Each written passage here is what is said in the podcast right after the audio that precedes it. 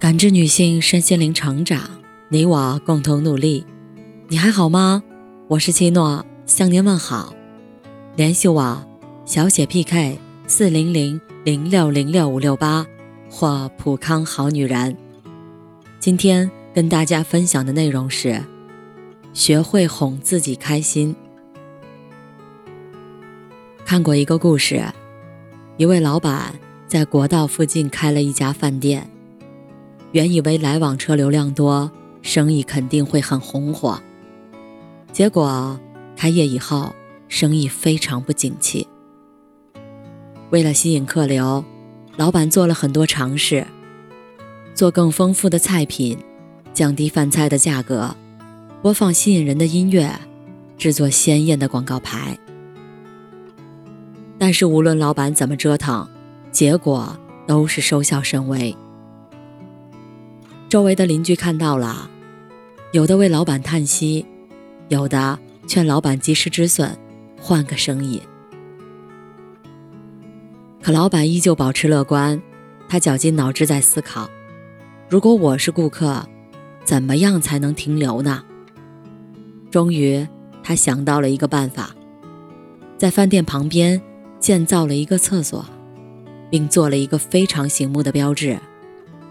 果不其然，许多司机为了方便，在停车的同时也光顾了这家饭店。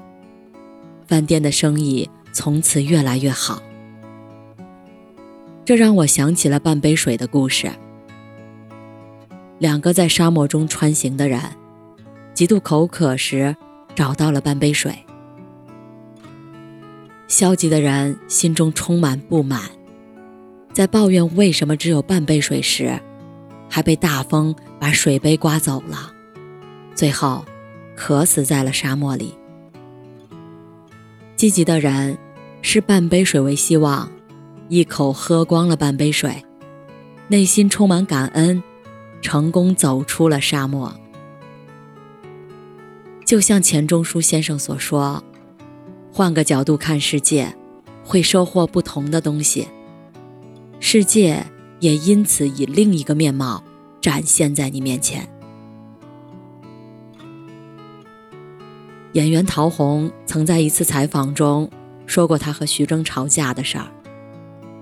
陶虹说道：“两人争吵之后，他十分钟就可以恢复心情，欢蹦乱跳。他说：‘我的喜怒哀乐要你来决定吗？你不给我道歉，我就不高兴了。’”我一定要等到你道歉了，才能恢复开心，我不应该吧？总记仇的人很难让自己开心，只有放下烦恼，才能拥抱快乐。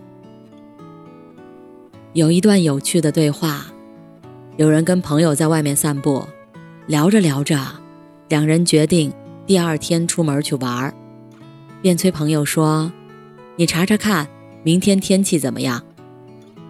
朋友看都没看手机就说：“会是我喜欢的天气。”那人不解：“你早就知道明天是晴天了？”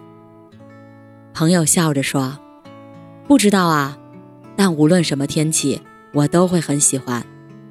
反正生活经常不会随人所愿，不如就尽量开心的去面对一切吧。”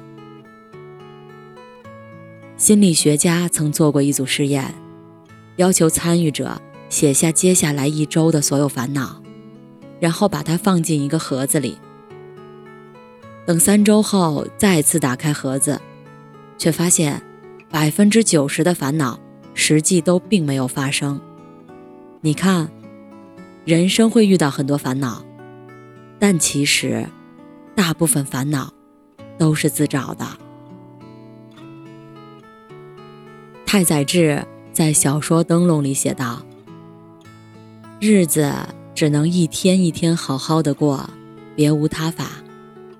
别烦恼明天的事儿，明天的烦恼让明天去烦吧。我只想开心、努力、温柔待人的过完今天。